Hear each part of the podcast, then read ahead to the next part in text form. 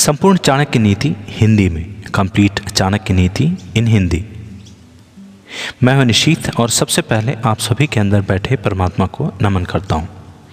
आज की वीडियो से हम संपूर्ण चाणक्य नीति को, जिसको हमने पहले ही अपने वेबसाइट हिंदी साहित्य दर्पण डॉट इन में प्रकाशित किया था, ये हमारी वेबसाइट की सबसे ज़्यादा पढ़ी जाने वाली लेख में से एक है और इस वीडियो के थ्रू भी हम संपूर्ण चाणक्य नीति के सभी सत्रह चैप्टर्स को पब्लिश करने का एक पब्लिश करने की एक शुरुआत कर रहे हैं। तो आज की वीडियो में हम चाणक्य नीति का इंट्रोडक्शन और पहले चैप्टर को आपके सामने पेश करेंगे। आने वाली वीडियोस में भी हम बाकी के अन्य सोलह चैप्टर्स को पब्लिश करेंगे धीरे धीरे अपने चैनल पे। तो अगर आपने हमें सब्सक्राइब नहीं किया है तो अभी कर लें, ताकि आने वाली पोस्ट्स का भी नोटिफिकेशन आपको आसानी से मिल जाए। तो चाणक्य नीति के परिचय के बारे में यही कहूँगा कि चाणक्य महान आचार्य चाणक्य एक ऐसी महान विभूति थे जिन्होंने अपनी विद्वता बुद्धिमता और क्षमता के बल पर भारतीय इतिहास की धारा को बदल दिया था। मौर्य साम्राज्य के संस्थापक चाणक्य कुशल राजनीतिक के तो थे ही, चतुर कूटनीतिक और प्रकांड अर्थशास्त्री भी थे।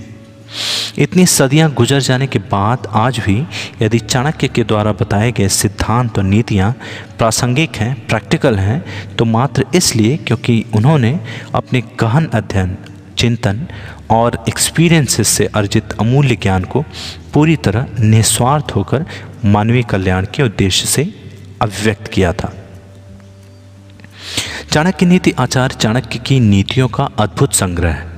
जो उन्होंने संस्कृत में लिखा था। ये आज भी उतना ही प्रैक्टिकल है जितना वो 2400 साल पहले था, जब उन्होंने पहली बार इसे लिखा था। चाणक्य नीति द्वारा मित्र भेद से लेकर दुश्मन तक की पहचान पति परायण तथा चरित्रहीन स्त्रियों में विभेद, राजा का कर्तव्य और जनता के अधिकारों तथा वर्ण व्यवस्था का उचित निदान हो पाता है।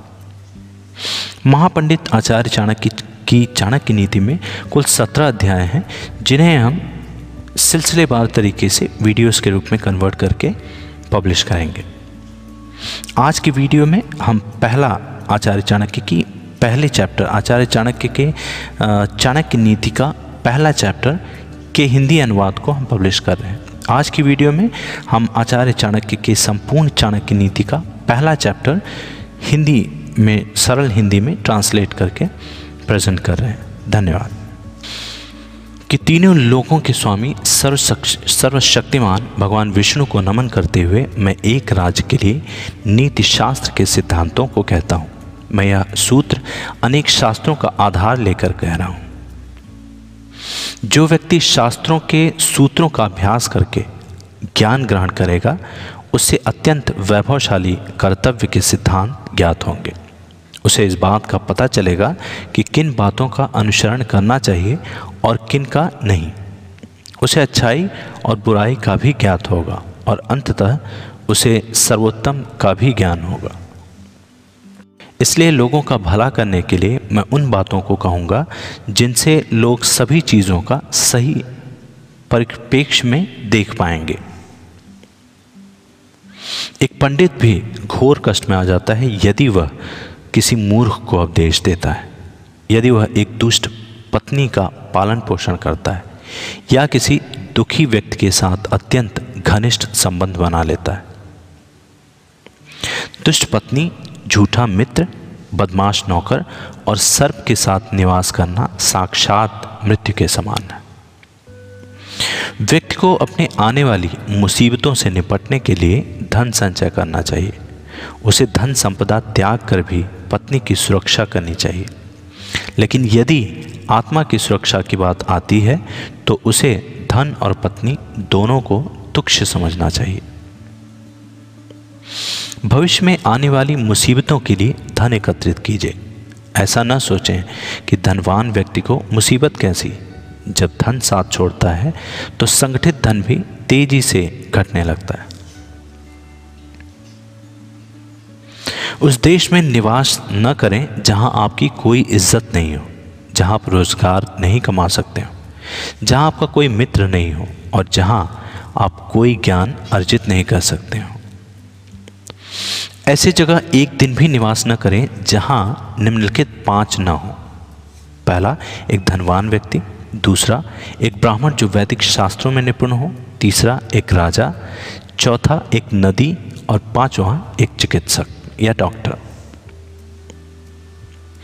बुद्धिमान व्यक्ति को ऐसे देश में कभी नहीं रहना चाहिए जहाँ, पहला, रोज़गार कमाने का कोई माध्यम न हो। दूसरा, जहाँ लोगों को किसी बात का भय न हो। तीसरा, जहाँ लोगों को किसी बात की लज्जा न हो। चौथा, जहाँ लोग बुद्धिमान न हो। और पांचवा, जहाँ लोगों की वृत्ति दान धर्म करने की ना हो। एक नौकर की परीक्षा तब करें जब वह कर्तव्य का पालन न कर रहा हो। एक रिश्तेदार की परीक्षा तब करें जब वह मुसीबत में घिरे हों। एक मित्र की परीक्षा विपरीत परिस्थितियों में करें। और जब आपका वक्त सबसे अच्छा चल रहा हो, तब पत्नी की परीक्षा करें। अच्छा मित्र वही है जो हमें निम्नलिखित परिस्थितियों में भी नहीं त्यागे। पहली परिस्थिति आवश्यकता पड़ने पर। दूसरी, किसी दुर्घटना पड़ने पर। तीसरा, अकाल पड़ा हो अगर। चौथा, जब कोई युद्ध चल रहा हो। पांचवा, जब हमें राजा के दरबार में जाना पड़ो। या आज की, आज के कंटेक्स्ट में हम बोल सकते हैं कि अगर हमको कोर्ट या कचहरी में जाना पड़े।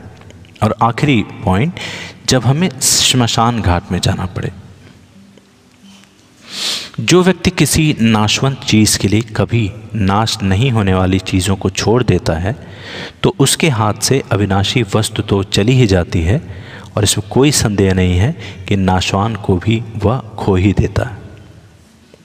एक बुद्धिमान व्यक्ति को किसी इज्जतदार घर के अविवाहित कन्या से किस, किसी अवगुण होने के बावजूद भी विवाह करना चाहिए। उसे किसी हीन घर की अत्यंत सुंदर स्त्री से भी विवाह नहीं करनी चाहिए। शादी विवाह हमेशा बराबरी के घरों में ही उचित होता है। इन पाँच पर कभी विश्वास ना करें।